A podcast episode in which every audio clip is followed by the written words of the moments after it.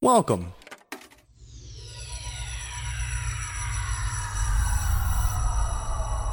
To Arcade Audio.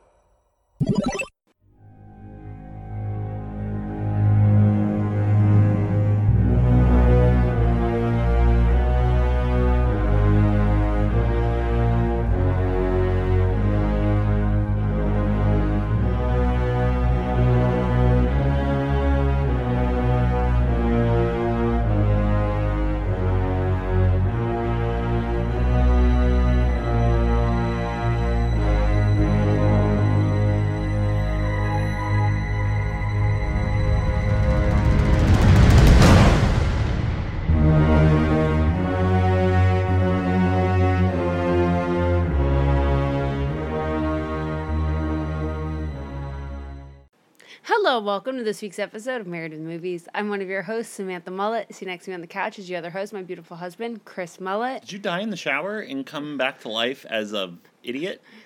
I look forward to you cutting all of that out. To put it at the end of the episode.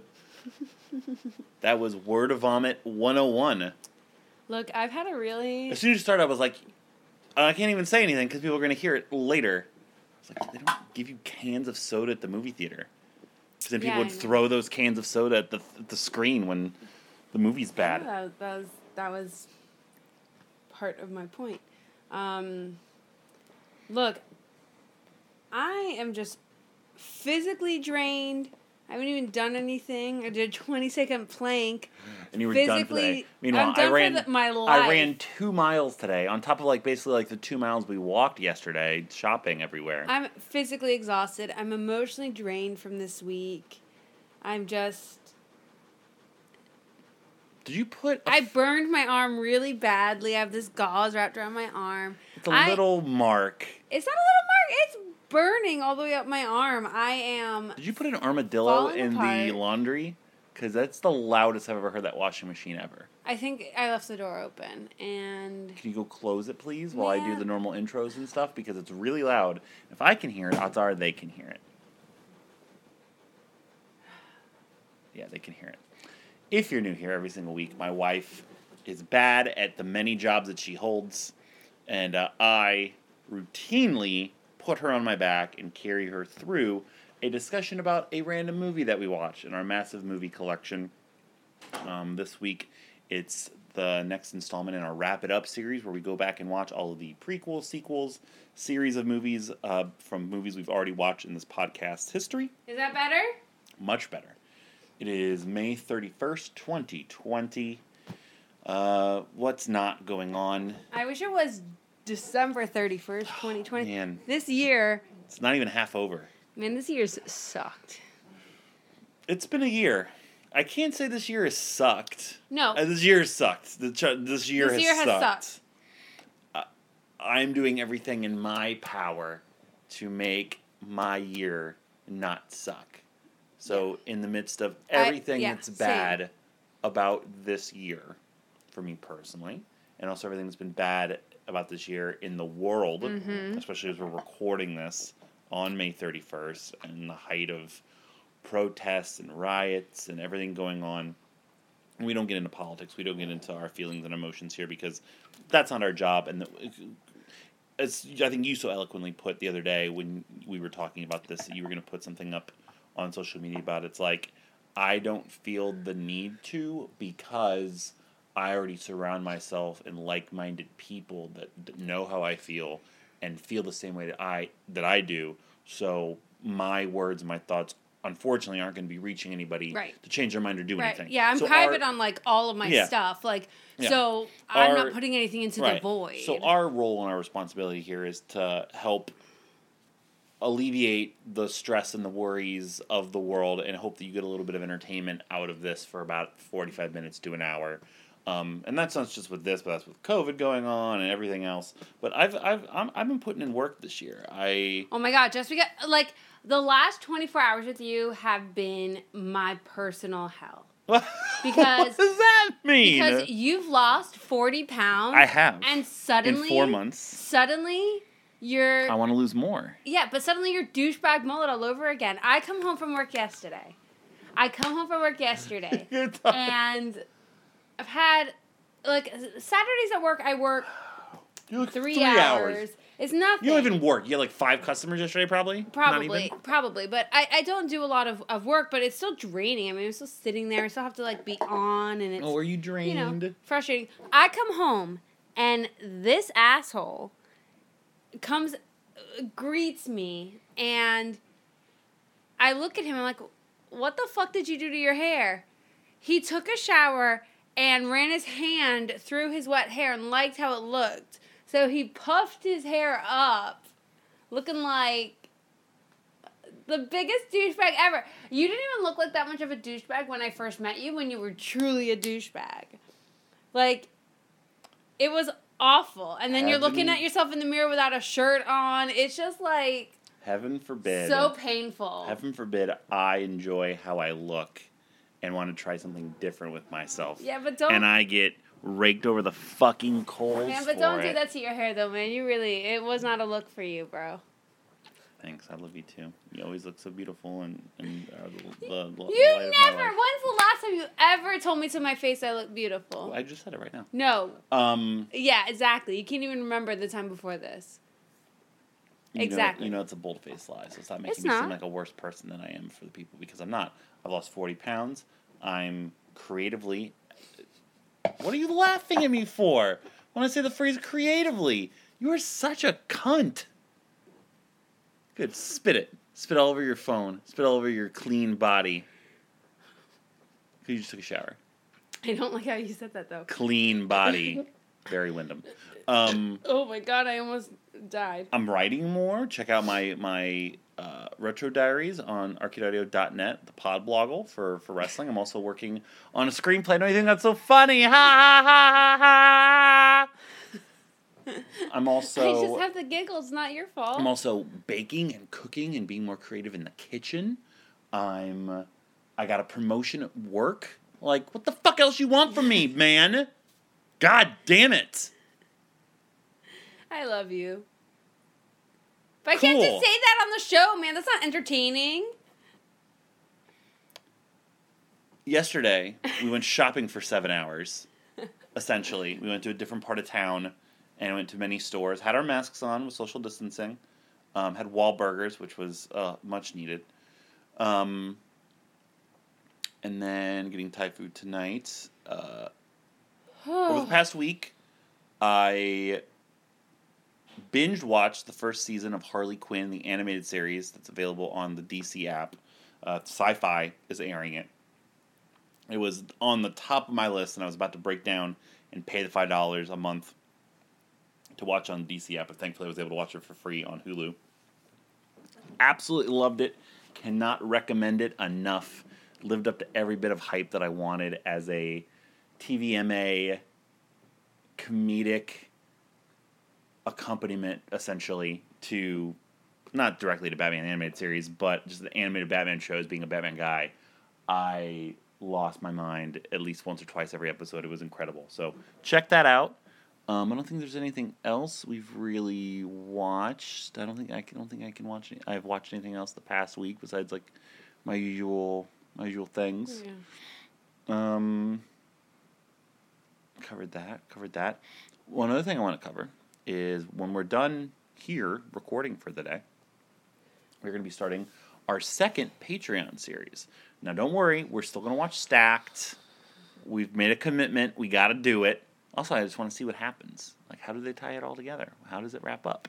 We're never going to know because it got canceled. But uh, I think we've made reference to on the show previously that we've been addicted to this game, this board game called The Networks. We've played dozens of times, I feel like, at this point. Yeah. Played last night, another vic- victory for me. And that became a point of contention in that I said, you know, you know, we, we keep saying, oh, we got to take a break from it. Like, oh, like, But we keep going back. we keep going back to it because it's so entertaining and so fun. And I was like, I think I've won like 70, 80% of these games. And you're like, no, you haven't.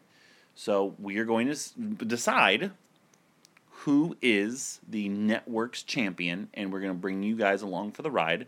We're going to play um, as all the executives in the game, and we'll explain all that when we do the first episode on Patreon, patreon.com slash arcade audio. And whoever gets the most wins in that series will win, and the winner, uh, you know, the only thing we really have to gamble and bet on because we can't do money and can't do other things, um, is movies for the podcast. Whoever wins gets to pick a film series that we own, so it's not like the back of the box reading series that we do, where a Leprechaun and Bring It On is is the stakes at the moment. Um, a, a film series we haven't done for the podcast that we own. The winner gets to choose that, and we automatically put it in the queue. Uh, also, I don't think we've recorded since we've added things to the queue as well. So you know, we, we we've been planning out our our slate here considerably. So we've talked about uh, all the way up to episode 300 in a few weeks. Our we have so many gimmicks now. We have so many different like things we have going on. But our our highest IMDb movie that we didn't know at the time, City of Gods episode 300. We also have episode 301 and 302 already lined up because uh, two weeks ago we uh, late one night had uh, a, a virtual gaming session with friends of the show and former guests Carly Coffee and Tom Burkholder. And through some drinks and through some talks, of course, the podcast came up and movies came up. And we realized that, you know, we had done Jaws for Carly for Shark Week. Tom didn't really get a chance as a guest, like we normally do, to pick what movies he'd want us to do for the podcast. So Tom's favorite movie of all time is How to Train Your Dragon. And Shocker. Yeah. So I was like, okay.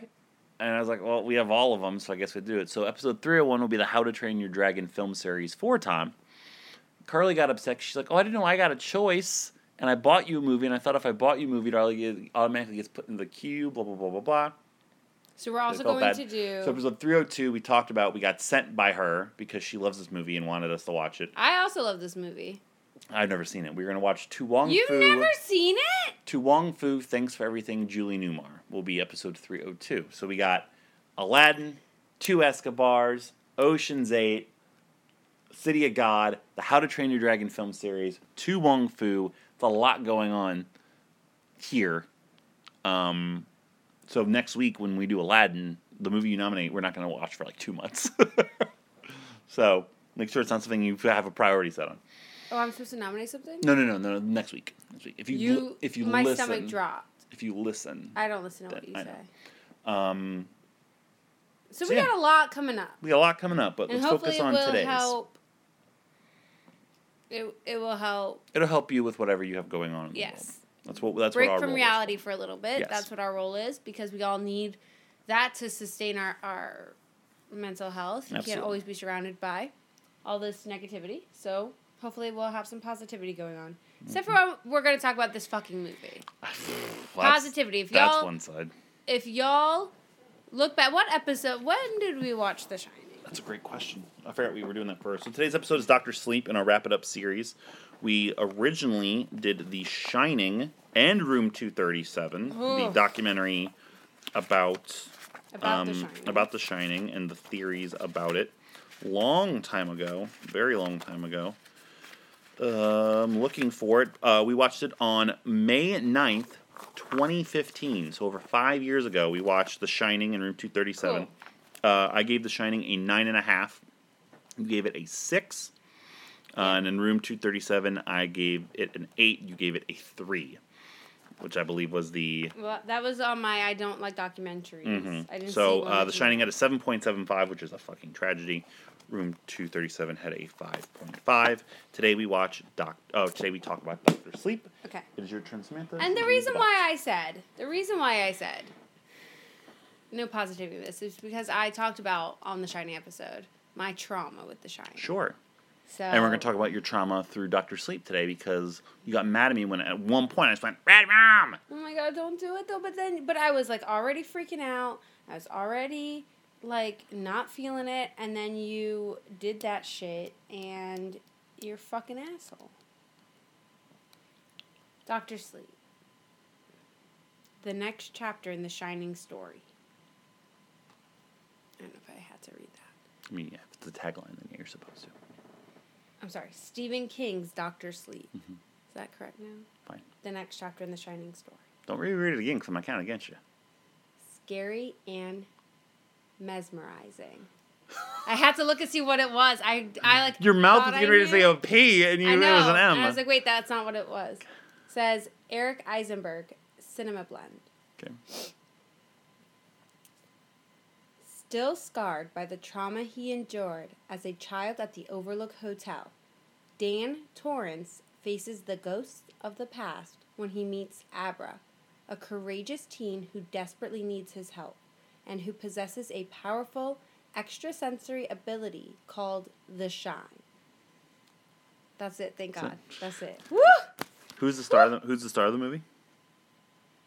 Ewan McGregor. Okay, I was I was, I was banking you fucking up the name Ewan McGregor. No, you're the one who normally fucks up the names. I don't fuck up the names. You fuck up plenty of names. So I saw this in theaters by myself. I was so stoked for this. Uh, as we talked about, not even as much of when we did it, but over the past five years, I've just grown to love The Shining. I think it is my official favorite horror movie. Um, if I do it now, it's a ten, no questions asked. I think really? I think that was one of the rare times you actually influenced me in my score, and that I drag it down a half tick. I feel like also back then I was a little bit more protective of my tens for whatever reason, but that's the epitome of a ten. Um, But you gave it a, I gave it a nine and a half. Nine and a half. Okay. So I've just gotten really into the mythology of it. I see the references to it everywhere, like even down to like Toy Story, like when they like the carpet's the same and everything. We did the Halloween Horror Nights. Um, House. Every time it's on TV, I have to watch it. Yeah, So this, so- so, this, I was super amped and geeked to see. if we were to watch it again, I, my score would be different right. because of your influence. Yes. Um, hopefully, I can influence you here. I'm not, so and because I'm not big pussy anymore. yeah, right. How big of a gauze do you have on that minor burn you have it's on your It's not a minor burn; it's major burn. It really, really hurts, Chris. Like my skin is peeling off. Like it's really bad. so Look, Okay, it's a little burn mark. I had one on my hand, and I wasn't a fucking You want- pussy about it. you want to talk about you want to talk about ailments that we've had? what?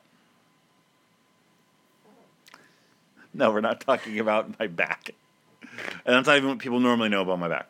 Um, so I saw this like the first showing, Yeah, like, like, the 10 first day showing. by myself because I was so excited. I didn't want anything spoiled for me. I wanted to just view it Mm-hmm. and experience it. I was in there with like six or seven other like dudes by themselves. All of Um, them had movie did not do well at the box office. It was a All big of them ha- disappointment. all of them had holes in their popcorn buckets. I didn't have pop- any popcorn.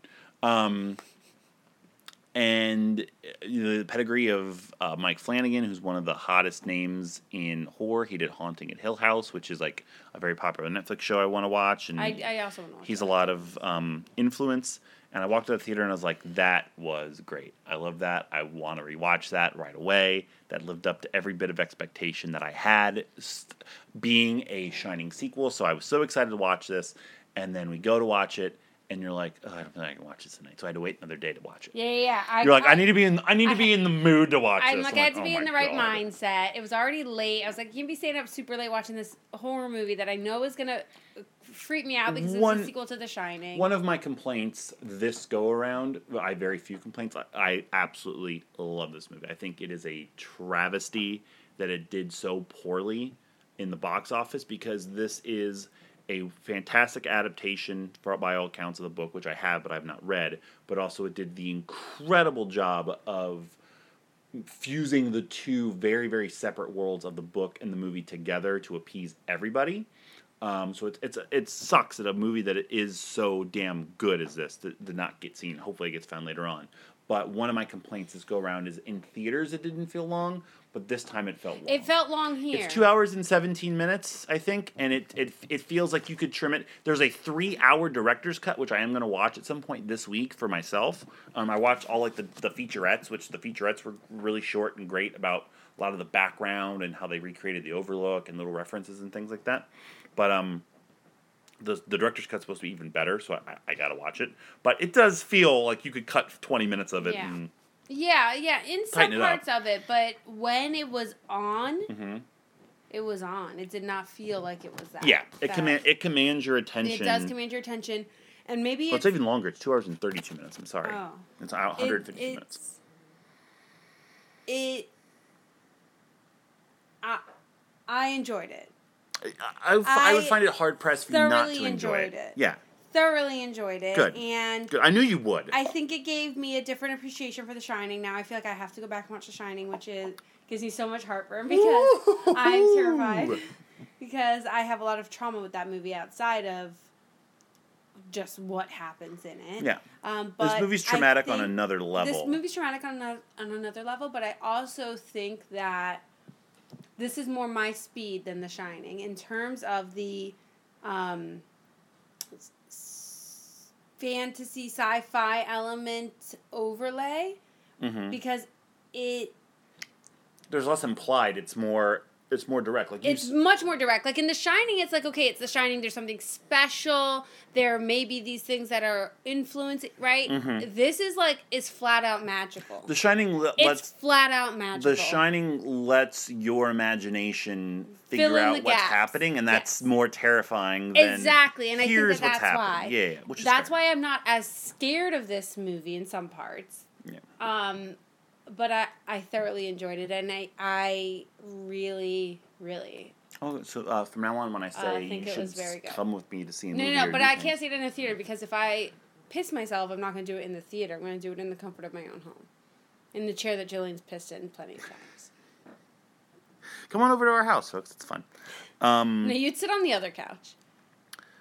yeah, I I don't have Yeah. many Well- negative notes. I have a ton of notes, and as I read I- through them, I got some fucking negative ass notes. Well, we'll get there. So right, right from the jump, I'm so in because the the score and the soundtrack is the best pieces of the Shining And score and it's so soundtrack, beautiful, and it's so well done. And then bright the first and oh. the first 20 25 minutes, you're establishing all these different moving pieces. and you don't really know what's happening. Oh, you don't know what's going on at the beginning of a movie? Wow, that's I did- really crazy. Um, I was like, "What is this?" do you just copy and paste that into every movie note you ever do? Like, "Who the fuck is because Rose the you Hat?" start you start with Why's Rose. your name the Hat? Fuck you. You start with Rose the Hat, and you, you meet the True Knot and what they And do, like, and it's so hor- I hate horrific. The. And then I Um, said, "Get the fuck away." And then you go back to You go back to the Overlook. 80s, you go back to Or- they do- No, they're not the Overlook. No, you- to you- Florida. No. well, You're- no, you first do. you're in Florida. No, you do because you see Danny riding the. He has the dream where he's riding the big wheel, in the Overlook. I thought first it was no for Well, in, in that whole little spiel, they're in Florida, but he also he's having visions Right. and he's going back to that area because he's riding on the carpet, hitting the hardwood floor, stopping at room two thirty seven. The um Mrs. whatever her name is, the saggy fuck away from titties. That fucking door. Um, that fucking thing opened itself. That I put freepy ass fucking thing. Freepy? It's fair. Frumpy and creepy. It's um, freepy. Freepy I like that. Freepy. Freepy ass thing. I hate fucking movies like this. How old is this thumb sucking? He's five. We find out that he's five, so it's fine. Little bitch. You're gonna if you were standing outside of a bathroom and some creepy old decaying lady was sitting in the tub, like you're not gonna pee your pants and suck your thumb. I'd be out. Oh, look at me. Yeah. I'm Big Baby Samantha. There's an old dying lady in my bathtub, and I'm gonna pee my pants and suck on my thumb because I'm scared she's gonna eat me and do something bad to me. I'm a big baby. Uh, they do an amazing job recreating recreating look. I also love that the movie is like, uh, hey, you know all that technology where like we can like de-age Samuel L. Jackson, or we can like create a fucking Moff Tarkin in uh, Rogue One. No, let's just get people that look like him and just and trust that, they're gonna nail it. casting was amazing. The four, so the four. it well, was actually, so good. so there's more than that because obviously it's not the same old lady, it's not the same twins, but the four principals. Uh, Wendy, who's great, she does a great job. Such a great job. You know that Shirley Duvall is like Me- mentally mental. like Mental, mental. gone. Yeah, Mental, mental. it's yeah. Uh, From this. Well, I from mean, The I, Shining. I believe it. The kid that was Danny is probably my, my least favorite of the four. but, but he- it's he, still looks so different. but he's fine. similar. The Dick Hallorann, the the new Scatman Crothers. Oh my god, it was awesome. on point. And and the And- bartender. Well, you know who that is too, right? No. So well, so the Overlook, that person is always Floyd, but it basically Right. whoever is in that role. Because in the first in the first movie, Grady is technically that role as well, and you can't see him. The actor is Henry Thomas, former two-time MVP on this podcast for E.T. and whatever fucking stupid Dabney Coleman movie we did that he was in. uh, who I guess he's in all Mike Flanagan stuff. He does. I mean, he's not going to be our MVP, of course, because there's so many more better performances. But, But that scene it, it is so just- awesome and intense of him just owning the Jack Torrance character it. as now being it. part of the Overlook.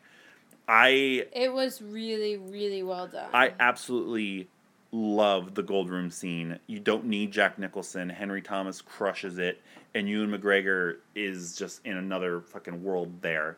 Um, apparently, they they out of respect they went to Jack and were like, "Hey, th- we're wanna doing do this. this? Apparently, he'd already turned down Ready Player One because there's a spoiler. There's an extended Shining sequence in Ready Player One, the movie. Not that there Mm. in the book, um, which is the best part of that movie.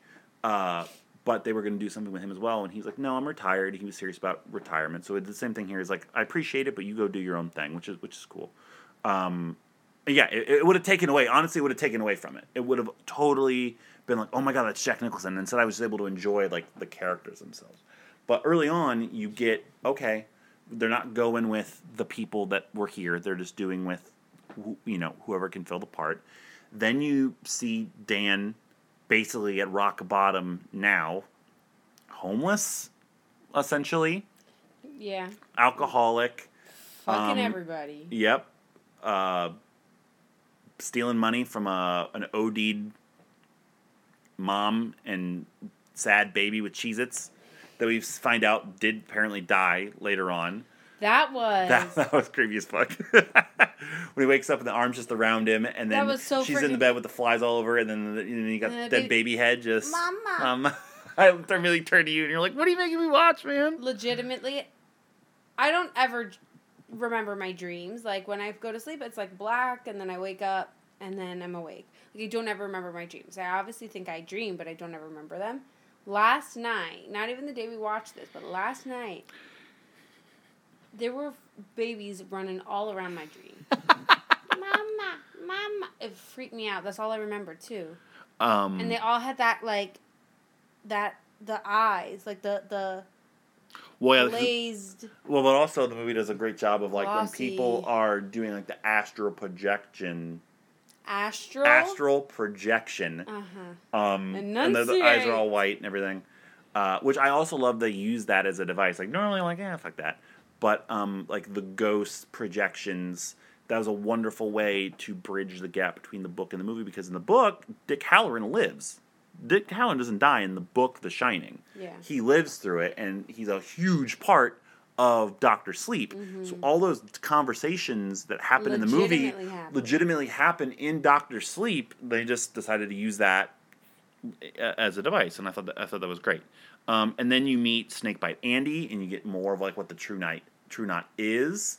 Um, I, yeah but and see like all of those char- like all of that is just like that it's horror like this is a horror movie right but it's like a sci-fi horror thriller i, I fantasy like i don't know. I just really enjoyed all of that. Yeah, and then you meet Abra as well as like a, as a child, you- as a child child. child child. And then you find out the magic and the shine. Hmm and it for me like moved things into place. Sure.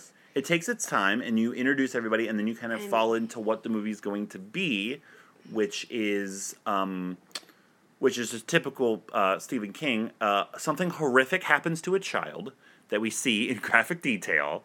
Ooh. That's one of the being in the theater watching that by myself was one of the most uncomfortable I couldn't watch it. Things I like had to cover my eyes. ever because Jacob Tremblay is a boss who does an incredible job. so good. and and the, the one of the featurettes like specifically says Flanagan was like I'm reading the book I'm like and that's obviously the pivotal scene in the movie that sets the course of action is that the True Knot is the basically they're, if you haven't watched they're the True Knot psychic psychic Vampires vampires, essentially who live that- off of the shine of others. Yes. The shine so they suck this they suck the death out of shining people and and that's how they Yeah, stay they- young they they've suck lived hundreds if not thousands of years they keep and them in canisters shit's right up my fucking alley. and they they've been starving for a little while off of old shine so they find this boy um, who's jacob tremblay and they horrifically murder him to take his shine. Murder and torture. and you him. and you you see it play out 100%. You hear all of his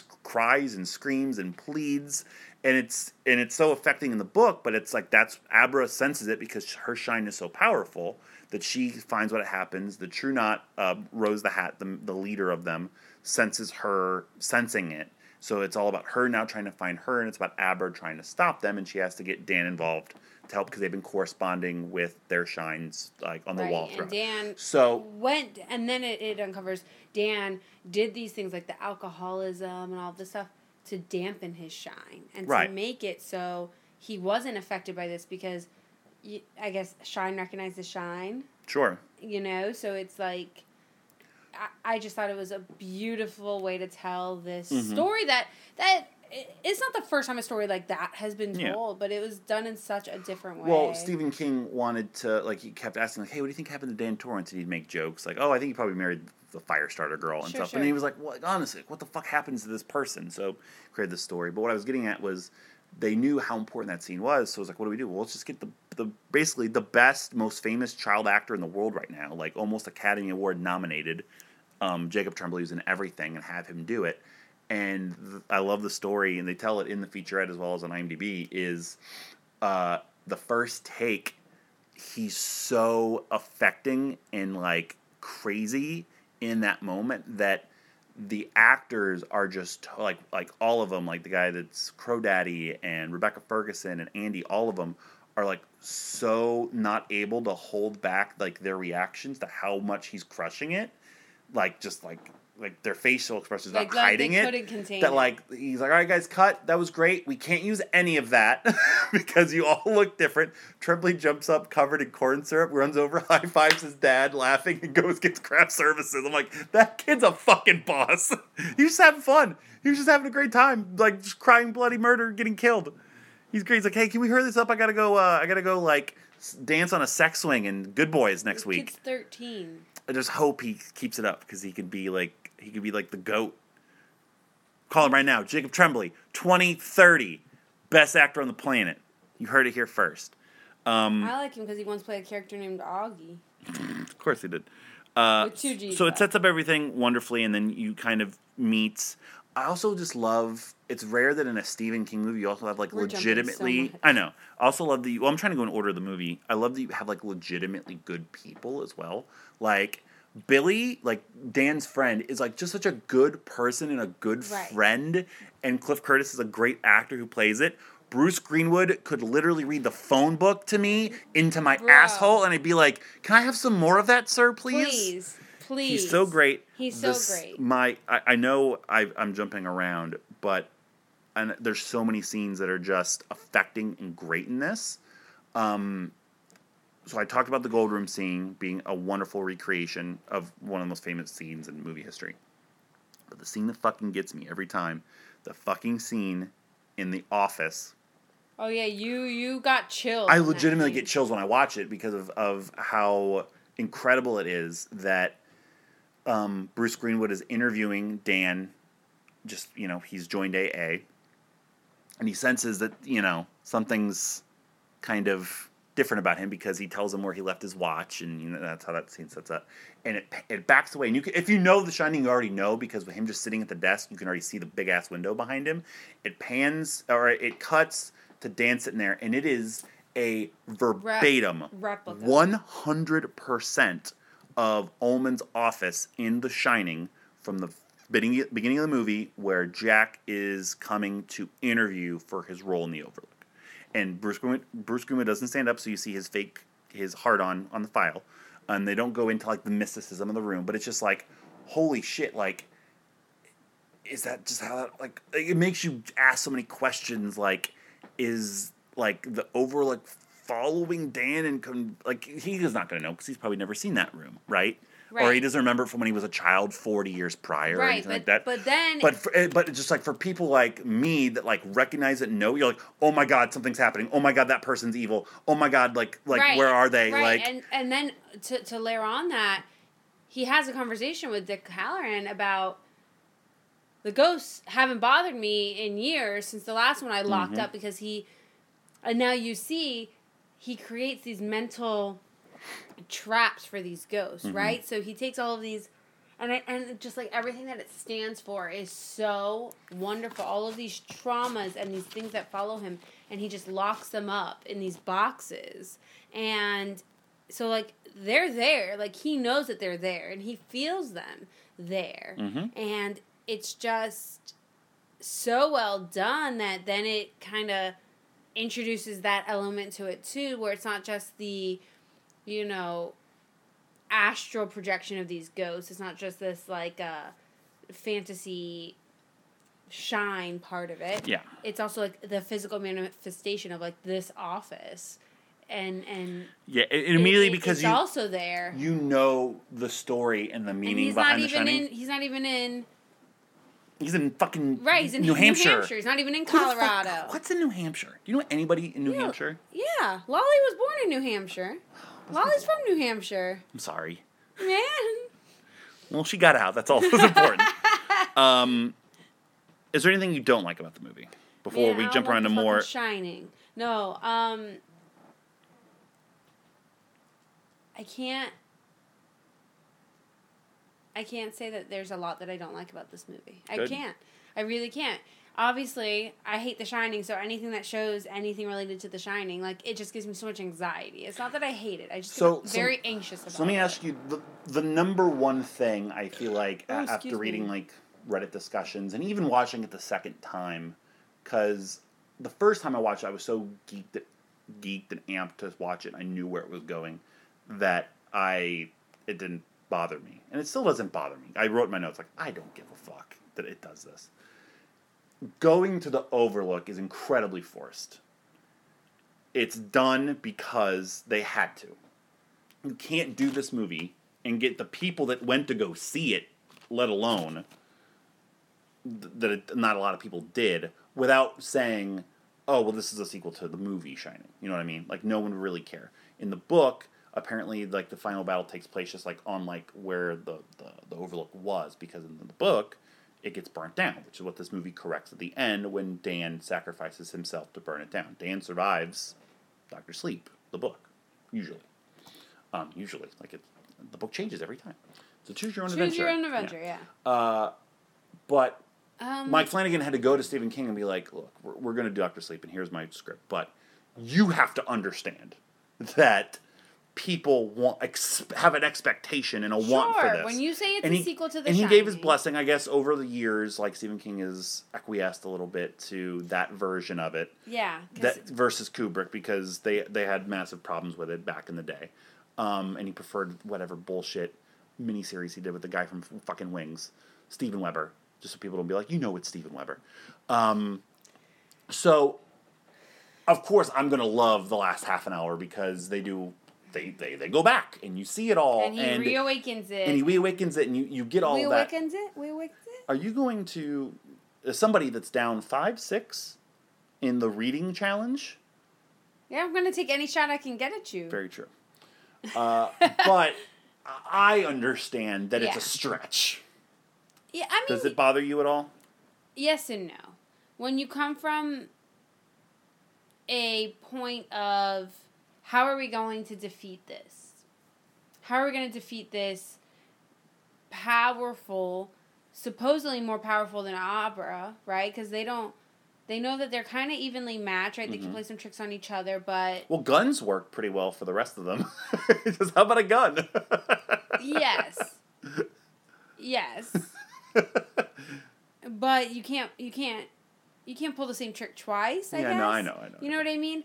Um, so to defeat Rose, I understand that it's coming from a place where it has to be like on that on like on that shine turf. level. Yeah. Well, like on that shine level, right? So it can't be like a physical like, shooter. mm-hmm. I think that I understood just because from that aspect of it, from talking about like the magic and the shine and everything like that, you know, it's not always a physical Yeah. attack. So it was more of that mental or, or astral attack on there. So to do it, they had to even that playing ground. And, you know, the throwaway line that they gave was, oh, it's very dangerous for people like us to go. So it must be dangerous for her, Yeah. too. Yeah. Well, they're the I same rolled my eyes of that line. people. Like Yeah. they're the same people. They have this shine, right? But they say like a lot of people have this. But then it isn't like Dick Hallorann was the fucking cook there. Like it wasn't dangerous for him. It didn't do anything to Dick Hallorann. You know what I mean? Like Right. Right. So so I don't know necessarily where that came from. I but think- maybe it's because Dan knew he had the ghosts in him and he'd have to reawaken and let them free. Mm-hmm. That I think that I think that that was his plan all along. I think he knew he wasn't ever going to leave it. Yeah, ghosts is the wrong word. I think demons is the right word. Demons. Because Demons, yes. Because at this point in his life now, he has been an alcoholic, you know, recovering for eight, seven, eight years. At that point, his dad was an alcoholic at that point. Then, so Dick doesn't necessarily have anything. Whereas Rose has the evil of being a, a, a, a serial child murderer um, on her plate. So those, so the Overlook, while evil, the Overlook kind of preys on people that have done bad. It's not taking anybody out that is worthwhile. The Overlook, the Overlook is really the hero of the movie. Well, I wouldn't go that far. I wouldn't go that far, but I think that that Well, because also also established that Grady was also not a good husband, like the previous person that killed his twins and everything. Well, yeah, Yeah. and I think that that goes back to it. So I think you're right. It it, it preys on on the bad, but I think you know it made Jack go crazy. Yeah. As well, and it's not to say that Jack was a good person or Jack was a bad person. It preys on those qualities, and if those bad qualities. Mm-hmm. Outweigh those good qualities, then yes, you're going to be susceptible to those demons and to this house kind of taking any shine that you might have and and manipulating it and and basically turning you into whatever it is. a worse version Yeah. of yourself. The because who's to say that grady and the twins all them didn't have the any kind of shine? Correct. but dick o'halloran dick hallorann Mm-hmm. o'halloran halloran Hallorann, he's not Irish. dick hallorann didn't he's a good person Mm-hmm. Yeah. and maybe that's why he wasn't affected Sure. by the overlook. So, you know, and obviously it's all speculation, but I when you say it's forced, it's forced, but I can see I can see how they made the jump. You know, So, like, oh, so can I. And like I said, like, I don't give why- a fuck like- because I'm back. I'm, right. And I'm it's back. like it's like why like the Battle of Hogwarts had to happen in the books. Like like the last battle between like Voldemort and Harry it's Potter got to be had your- to happen at Hogwarts. It's got to be at A one. You know what I You're not having it be at B six. right, know what I mean? exactly. Like like it some things have to happen at certain Yeah. places. I still. you know, It's a Stephen King story that has an Man. unsatisfying ending, which is a joke of his. They even say you'll see that it gets talked about a lot in It Chapter Two, which has been a, a knock Ugh. of him for a very very long time. Is that he's gonna end his stuff. so Man, for I this, really like Stephen King. I don't know. Oh, so do I. Oh, like. But I, I don't think I could stomach reading his books. I really don't think I can. Well, never mind. Who's got that kind of time? Well, yes. Um, but also, yeah, like He's I- I brilliant. have. He's brilliant, man. Well, Misery was my first introduction, Mm-hmm. second introduction to Stephen King after The Shining. So Yeah. Misery's not exactly uh my my ultimate problem with it i think is there's so much good there like the image of rose backing dan up the steps with him holding the axe. Oh, man. like that's a powerful image of like the woman now having the high ground to back the, the man with the weapon up the steps and then throwing somebody still falling down them.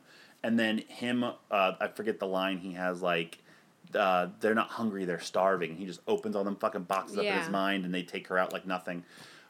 Like if that was it i'd be fine from then on when it's like the overlook now taking him over and him having like the fucking freaky eye and chasing abra around and then him like having the visions when he's like doing the the boiler room and blowing it up i just don't okay. like I, that I, I I could I could do with it saying, "Oh, they're starving. They devour her."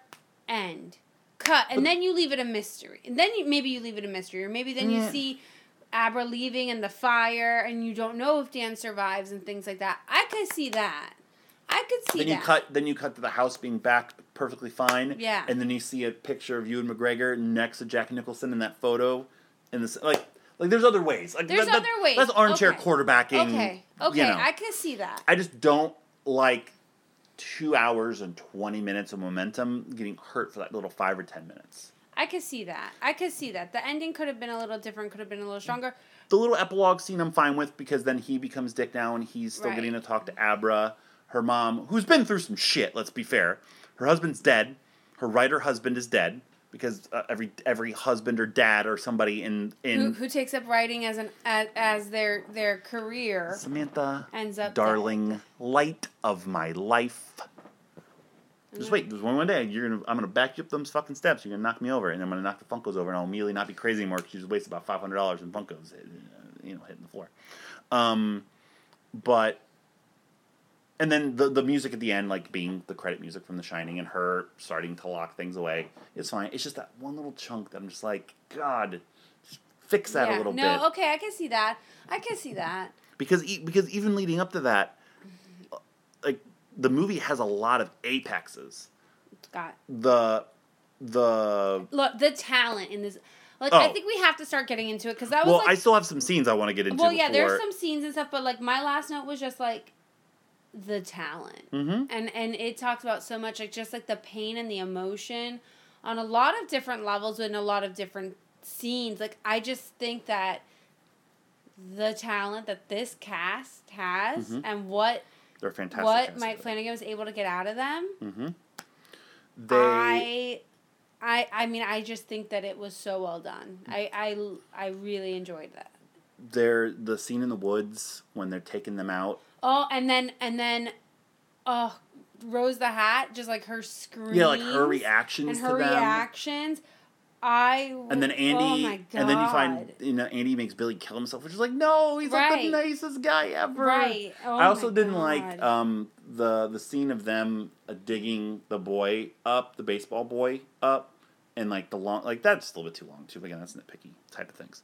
Um, Sure, they could have tightened here and there. yeah, uh, but then like the after effects of like of Dan like fighting, drinking that bottle in his room is so intense, and then you get Abra, the actress, like perfectly being Ewan McGregor in that car with that Crow Daddy guy, who I thought that Crow Daddy guy was also really like a, a oddly calm, ominous, creepy actor. I, I thought he did so good. He's really good. You know, what he reminds me a lot of. Um, Steven Tyler. no, don't put that evil on him. Uh, is uh, is uh, you oh, can't unsee it though. total aside. Uh, Steve texted me this morning. It was at Walmart. It's like, oh my god, did I find a a, a Walmart exclusive Rogue Funko? No, it's Joe Perry from Aerosmith. from the top, they look the same. Um, but uh, he reminds me a lot of uh, the guy. ah, Forgetting the name of the character, but the guy that kills Patrick Swayze in Ghost. Not uh, not Tom Thomas, uh, not Tony Goldwyn, the like the actual guy who pays up, but like the gangbanger who does it. He just has that crazy charisma about him where you look at him and it's like, I want to see this guy in everything. Unfortunately, Yeah. that guy died of AIDS Yeah. like five years after Yeah. Ghost, but this guy just is is so fucking good, and he's not going to be MVP because there's like five other people better than him. Sure, sure. but he's just he did another a really piece. good job. And the movie does a good job of establishing these characters that you feel such uh, like such An instant loss. connection. Well, you feel such a loss for like Abra's dad being killed. Oh my god! I was like Abra's dad. I was like, no, why? No. ultimately Abra's dad is part of the reason why the Abra character herself, the girl, is now my MVP. I think she does a great job for a kid actor. I think she's really, really good. Yeah. She falters in those more emotional scenes where she's like, "My dad's dead," and then like her like reaction to it, she kind of like falls back a little bit to me there.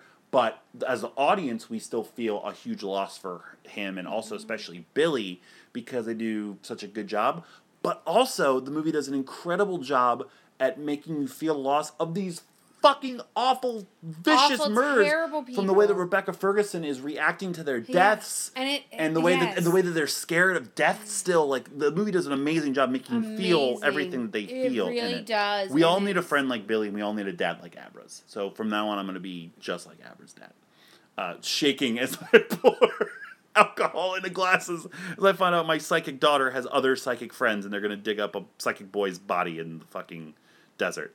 Um, all the astral fight scenes are incredible Oh man, They that look- one that Ro- Rose Ferguson did with all those uh, filing cabinets filing and her hand cabinets gets her squashed hand. Oh my and like the hands behind the God. heads. Well, I was talking about just even just her like Yeah. like the the shot of her like flying, uh, like psychically, over the world. and then even the grocery And- store oh, scene. The like, grocery store scene was bomb. At the when all that grocery milk exploded and she flew back. My note on the ma'am, are you okay? Yeah, I'm fine. And then she just goes back like, no, a milk thing just exploded. What are you doing? There's like three or four moments in the movie where I went full on nitpick as I'm watching. I'm like, why the fuck you walking home by yourself in the middle of a cornfield? You're 13 years I know, old. but it was in like Iowa or something. I don't give a f- I don't give a fuck if we're the only 10 people on planet Earth. Someone's drop picking you up or dropping you off or doing something. You're not walking Well, yeah, because we watched movies like this and lots of Law and Order SVU. But uh, the grocery store projections, and I wrote this movie can get it. That's my note at that point. It was like an hour and fifteen minutes Yeah, in. but I just, I mean, um, and I and and the what, speaking of that scene where like they kidnap him, and I maybe I don't know if maybe now it's because I'm a mom and and Mhm. watching anything like that freaks me out so much. Like I started crying and I'm gonna start crying again. oh, you cried? Yeah, I cried. Um, but like out of like Oh, dude, I know. terror, Terror, absolute horror. like terror cry, Mhm. like like I'm terrified of what's gonna happen, Mhm. and I got so scared and I hated it. Um, but like I absolutely hated it, but it was just like, you know, in like a Mhm. Oh no, I get it. I get it. not in like um crying because I'm sad and emotional. It's like I'm crying because I'm terrified kind of Yeah. way, and then boom, it just comes with like that red rum just fucking Red rum. into the wall. Please don't do it. It really freaks me out. um, Like I really was traumatized when I was a kid, and I'm just like, I just think, I don't know. And then just like after that, kind of like the explanation of, you know, like the shine and like what they call the shining and like shine is, is magic and only two or three people ever really knew that they shine. Like when um, Dan is talking to Abra, it's like Mhm. they've only met you know two or three people who ever knew that they. right, like the baseball boy doesn't know that he can shine. Like the spectator kind of points out, it's like, and he doesn't He point out, but he's like, the boy always knows where the ball's going, and Right, Crow right. Daddy knows that's right, what that means. Right. So, So like, he- that like boy the didn't fact even that some know. people don't even know that they shine, but it's like just this magic that they Mhm. have. I thought that that was so beautiful, Mm-hmm. but it came at such like a like right after like an interwoven with like you know all this torture and everything. I thought that was so well Another and fun little Easter egg. I don't know if you noticed, but or or, or read or saw. Uh, I don't know if it's the person that's talking in the baseball scene or the person that's like listening. They're like, oh wow, uh, one of those two, the original Danny in The Shining, Hmm. his first acting role in like thirty years. that's cool. Yeah, they just did like little things like that. That's cool. um, And then Ewan McGregor just saying, you know, like stop that shine and keep your head down. Like that's Mhm. that's the best way to live your life. And I'm just like, what a way to live. And I think that it yes, this movie's like about magic and shining and everything, but I think that that's just such a all of us have magic in us, right? Like I think Mhm. the point of the story Yeah. is like all of us shine and I think that's so beautiful. And it's like what a terrible way to live your life. Like it has just such good overlays and through plots and just like speaks to a lot of different things. Like you can't just keep your head down. Absolutely. And I think that that is so like he completely changes his mind through Yeah, Abra. He has to. Yeah, and but he wants to as well. Right. He sees, and also the conversation with Dick, like his last, like the astral projection. I also love the way they are shot too, because It's like a wide Well, like they do it- close. the way that they do it is like, um, just as an example, like Back to the Future Two, when there's nothing but Michael J. Fox is at the table, right? And the way they shoot it, it looks like it's actually happening, but you can see. I don't remember the name of the fucking scope or whatever the. Don't ask me. I know, but there's a certain device that was created for movies like that and like Eddie Murphy movies and Who Framed Roger Rabbit and stuff like that to help show that. Like the So- dolly. So they're using that there, but they're like in the same fucking room Right, together. Obviously, right. it's just God, it's so fucking good. It looks. It, Um, it just looked so good, but I. but you just- get, but you see like like what a connection those two have, and they've they you know they only met each other once, right. but like he's been a part of his life his entire time as like the spirit. Um, but even more powerful are the doctor sleep scenes, like like early on before it really gets into like, it's Oh like my him God. being this like him finding his purpose and being this the source for people at their That he can end sense that he can sense the death but also help them through it like those Oh. those two specific scenes the first one even more so than the second one with the cat i was just like f- i forgot about them and i was like oh my god these are so emotional, really emotional. but like pitch perfect as well because it's at ease. Because I again, stream of consciousness for my notes. I'm like first Doctor Sleep scene is very powerful. The same with the AA scene where he's talking about his dad later on, and Yeah. the second scene, I'm like, fuck, I'm afraid of dying. it's just what I wrote afterwards. I'm like, god damn it, I I'm gonna on my in my will, I'm gonna have Ewan McGregor have to be there when I die, just to like talk me through. And he's like, I, I don't know what I'm doing here. Yeah. you know, he could also show up as um, uh, as Black Mask from Harley Quinn and just be totally nutty and help me through it as well. That would also work. Basically, like a, an evil Patch Adams would be nice. I mean, Okay. so I'll, I'll make sure I, Thank I you, notate because. I'm dying first, obviously. Well, um, yeah, we all know. Another, just another nitpick in the week. Get into acting finally. Uh, hey, look, that's a, that's a one. It's one room, right? That he lives in. That's all it is. Yeah. That ain't eighty five dollars a week. That's that's a nice eighty five dollar a week one room. This is in New Hampshire. Right. So it either should be cheaper somehow or it should be more. Actually, you know what? No, 85 is fair. No, that's all you needed to say. It's like a halfway house. That's all you needed to sway me. Yeah. it was $85 a week for that. Yeah. That's what? That's uh that's uh 170 that's 340 a month roughly. Just do 85 times 52. 85 times 52. Four thousand four hundred and twenty. Cool. That's our house for like 3 months. Now divided by 12. Three hundred sixty-eight dollars. That's a steal. That's. Gainesville rent. That was when we were in college. We are paying more in rent. it's true. MVP. Man, you remember when our rent was like four hundred dollars a month? Yeah, uh, like our first like good apartment, it was like four twenty a month each. It was like eight forty before utilities. We paid like five hundred dollars a month flat. Now it's now it's called a credit card debt. Um, MVP and LVP. I think we should do LVP first. I think it's a lot. Well, I don't know. There's there's not a lot. I have somebody. I have two that you could you could force me to do. Um, I think MVP is easy too. I mean, it's not, but I think Rose Ferguson's the MVP. It's Rebecca. Well, her name's Or- Re- Rebecca or, sorry, Ferguson. Rebecca- Rebecca. Ferguson's the MVP of the movie. At Uh, one point, she is brilliant. I love her. She can talk in that accent to me whenever she. oh my god, she could do She anything she wanted to me. You know, That's not even a sexual thing. She's just so she goddamn great at being convincing. Wants. She she can do whatever she wants to me. Fuck you, Becky Lynch. You're getting replaced. I don't know. She's also Scottish Yes. or whatever. and she once wore a steampunk hat. Is that that's as far yes, as it and goes? yes, exactly. And the red hair. Yeah, I got very Becky Lynch vibes. But I'm like, she, she does Becky Lynch better than Becky Lynch does Becky Lynch. Rebecca Ferguson's the man. Yeah.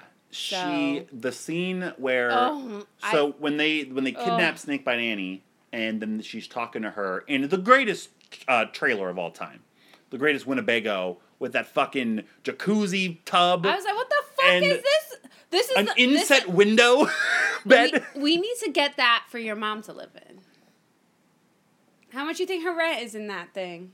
No comment. What do you mean rent? They've owned that. They've, they've owned that. That was the first one ever made. Probably they've been living. they've been living for hundreds of years. Um, Yo. but like the way that she's able to just like her turns of phrases and the way that she speaks to convince them, and then the actual true knot so- ceremony and the way, way that she carries herself, and then even like the baseball boy in scene when he's like, "Are you gonna hurt me?" and she goes, "Yes."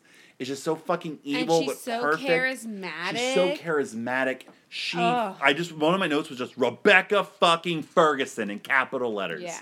Ewan McGregor is absolutely incredible in this movie. Uh, yeah, he's He so good. He, perfect. He's really good in this and movie. he is And we've oh, talked about him before on this show. he is a far and away clear number two to Rebecca Ferguson in this movie. He does a really good job in this just movie. Just dropping a dick uh, on all turns. I mean, she Rebecca is, Ferguson just she is one of the greatest performances we have seen on this podcast. I- and it's a shame that she got nothing, Right. no recognition at all and for and any and, of it. and all. it really is like she did so well in this, and she's the reason why you felt that sympathy for these evil people because of her and like her relationship to them. Like when when the grandpa guy Mhm. Is died, dying, yeah, and, and he's she's- dying, and she's so emotional about it. It's like. I got emotional about it. I'm like, I don't care. He's dying. Good one less. Mm. yeah, they ate a kid twenty minutes ago. Right. Like that's terrible, but she just has this aura that you Mm-hmm. can't help but want to want to engage with her and want to cheer for her and it she just takes this character who's this evil character and brings it to another level. I just really enjoyed watching her on the screen. I think that she's fantastic. What else has she Um, been in? So the only thing I think I've ever seen her, she was in one of the Mission Impossible movies. I think she's in all of them now. I don't know. Oh yeah, she's in them. Um, and I did not like her in them at all. Um, I think that Mission Impossible I wasn't a fan of. I think it's not Ghost Protocol; it's the one afterwards. Oh yeah, she's Ilsa. I don't know what that means. Oh my God, Chris! What? This girl's got the key to your heart. Why? Look at the next movie she's gonna be in. Oh, She's gonna be in Dune. great. Um, Great. Rebecca Ferguson. You love her, right? I love her myself. Uh, so she's the MVP. Ewan McGregor, solid number two. Uh, I talked about how I like the girl who played Abra. Um, She- she's also she very did a great really job. good. That's a hard part for That's like a thirteen really year old. difficult part, And, and, my misgivings aside, I think she was really good. I, I, think like she did a great job in I like the dude that was Crow Daddy. I like Dick Hallorann. Cliff Curtis is awesome. Bruce Greenwood is awesome. Um, the other people in the True Knot, I don't think did too much. so my Except for L- Snake Bite. Annie, I thought she was Annie, good as she well. was great. I Uh, thought my- she's like fifteen. She, like, she's legitimately like yeah, like 15, 16 years old. My LVP, if it's not the kid that was kid Danny, which again he didn't barely say anything. You yeah, know, he didn't it- really do enough. Would be the grandpa. I didn't like the grandpa.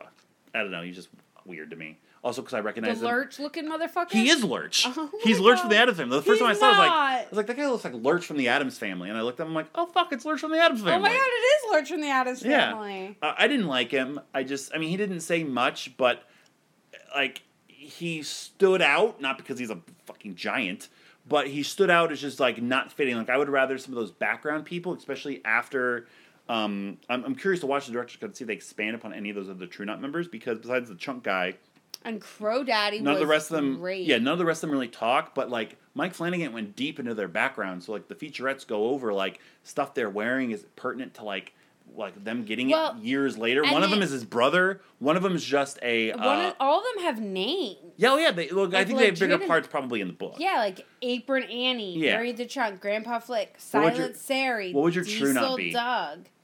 samantha the blanket No, well, yes. That'd be funny. yes, yes. Samantha the Blanket. Um, That's a great name. that's that's it. Yes, I'm not even gonna try to do an alliterative one because it seems like mine would just be mullet like that just sounds like a, a True Knot name no. You'd have to be like like misogynistic mullet or something like. excuse It has to be like like Apron Annie, or Silent Sarey, Diesel Doug. crow daddy Short rose the hat short eddie that sucks short eddie You guys name is Short Eddie. Hey guys, can I get a new name? Shut up, Short Eddie. Um. So, do you have anybody else for LVP? No, no, I don't. Like, there's there's nobody, right? There isn't anyone. So... Cool, that's good, uh, good to hear. Excuse me, I'm so sorry. There wasn't anyone significant Four enough. o'clock in the afternoon, you're yawning like it's midnight. Um, well, would you rather it be him than Kid Danny? I don't think I don't think that anyone else had a significant enough part. My other problem I think with Kid Danny is he looked the most. He was the furthest away from looking like. You know who Yeah. he looked like? He looked like a Danny Cooksey, who was a Budnick on Salute Your Shorts. He was also the other kid in Terminator Two. He was a kid on like Diff'rent Strokes as well. He just looked like a shitty kid actor. So Okay. that's also why he bothers me. Um, Uh, it's up to you. It's in your court. let me just look through real quick just to see. I like the mom. I like the dad. But yeah, Yeah, I Ewan guess. McGregor could have been the the. Oh, any other movie, he's the MVP by far. But Rebecca Ferguson just owns this. Uh, yeah, we'll go with we'll go with Grandpa Flick. Uh, Carel Struycken is his name. Carel Struycken, the LVP of. Man, this guy's name's hard to write. Okay, figured it out. For Doctor Sleep. Anything else for just- Doctor Sleep before we I just we've really already gone didn't an enjoy hour? it. I'm s- I, I knew you would. Now, can you please? No. You've enjoyed Doctor Sleep. You enjoyed it. What harm is there? You weren't like when you were here sitting watching, you didn't like shriek or yell or jump. Like you're not you're not you are not an active movie watcher. Yes, I am. Not even in theaters Fuck you're that. not. In theaters you're not. You're not like hooting and hollering and yelling and laughing no, and doing hate whatever. people do that in the movie. Exactly. So you're not going to do. what Trying to fucking watch so the, the next movie. one of Why are these, you gonna fucking make the next noise one of these that comes up I'm sitting watching a movie. that I want to go to. Will you fucking go? Is somebody gonna babysit Jalen? Jalen not going to see that. I know movie. that. Yes. Uh oh, What? my belly. I just farted. Well, that was the first time in this episode I would have had to have edited, so unfortunately, that's staying in. but will you go? I know. Cool. Great. I'll just have to wait to watch it again a year later. Score time. Maybe I'll go. Depends how nice to me you are. What uh, what are you giving it?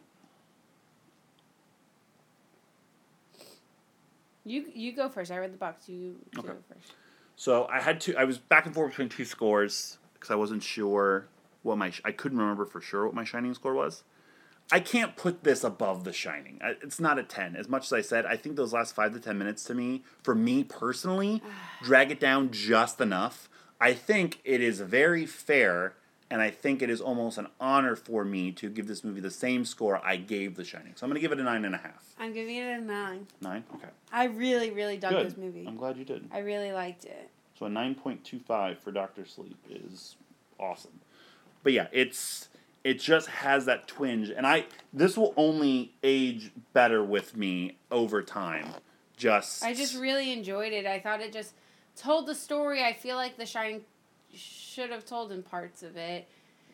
I guess maybe I I just like the literal it gets more into your speed kind of things. yes. it, de- it definitely does, and that's part of the reason why I and thought I you would like that's it. That's why I like it a lot more. Yeah. The Shining I I think I'll have a better appreciation when if I go and watch it again because of this movie. Well, put on whatever you want. Nope. Next time on the Wrap It Up series, in about three weeks' time, will be Ocean's 8. 'Cause we Oh, watched yes. Oceans 11, 12, and 13 uh, several years ago. Hooray. Um, cool. This time, it's nothing but women. That means I'll love it. Uh, Like I said, oh, yeah, maybe you're right. misogynistic mullet. But next week is the 2019 live action Aladdin that we are hopefully going to be watching with Jillian today when she wakes up from her nap. But for now, thank you for listening to this week's episode of Married with Movies. We encourage you, as always, go to arcadeaudio.net for this podcast and the others in our network of shows. Rate, review, and subscribe wherever you get your podcast. Patreon.com slash arcadeaudio, as we mentioned earlier on in the show, for bonus content. The network's game series is going to start. They're going to be very short, abridged. It probably takes us about an hour, hour and a half to play a game, and Samantha takes way too much time to make decisions sometimes. So it's going to be a lot of editing. We may even throw some videos in there. Who knows? It's because it is, tell me before we do the video. is all a visual game. I don't want to tell you anything. Um, but uh, that'll be there as well as the Stack series. We got a lot of bonus content coming for you in Married with Movies land. Married with Movies at gmail.com. Let us know what you think of the show. Facebook.com slash Married with Movies at Married W Movies on Twitter. Um, and also, I'll do a plug uh, here. Podswoggle Podcast, the wrestling podcast entertainment that I've been hosting for the past 10 years, is wrapping up after 10 years with its 500th episode, which, from when you're listening to this, will be in a week's time. Uh, if you could listen to that show before it goes out, I'd appreciate it. If you don't like wrestling, it's really just six best friends laughing, making fun of each other, hanging out, having a good time. It's been an absolute pleasure and blast hosting that show. Um, if you're if you're now listening to this show because you've want you you like me and followed me, thank you. I don't I don't know why, but um, but this is where you can hear me and thank you for your support and welcome aboard. Um, but yeah, if you don't listen, if you just listen to this show, uh, don't listen to Podswoggle, give it a listen before it wraps up. You won't be disappointed. Anything else, Samantha? No, Would you like to shine? I do. You do shine. Yes. What am I thinking right now? That's not what everyone's shine is. What? Well, I bring out the best in others. oh my you're so good God! Wrap show. up the show. For mullet. This is mullet Signing out for this week's episode of Married with Movies. We'll catch you next time on our couch. slash the movies. They're gonna hear how that's horseshit right now, from what horseshit you said before we started recording. Can man, that's mine. I'm the can man. Cans. He was a can man. Can man. Can man. Stupid can man.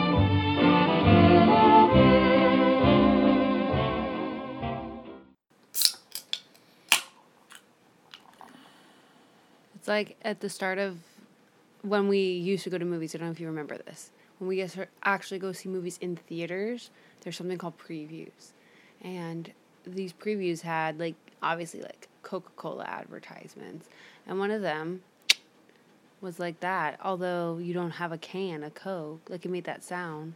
We don't have a can of Coke in the theater. It's from a one of those Coke One machines, whatever they're called. What are those called? Thank you for playing Arcade Audio. Play more at arcadeaudio.net.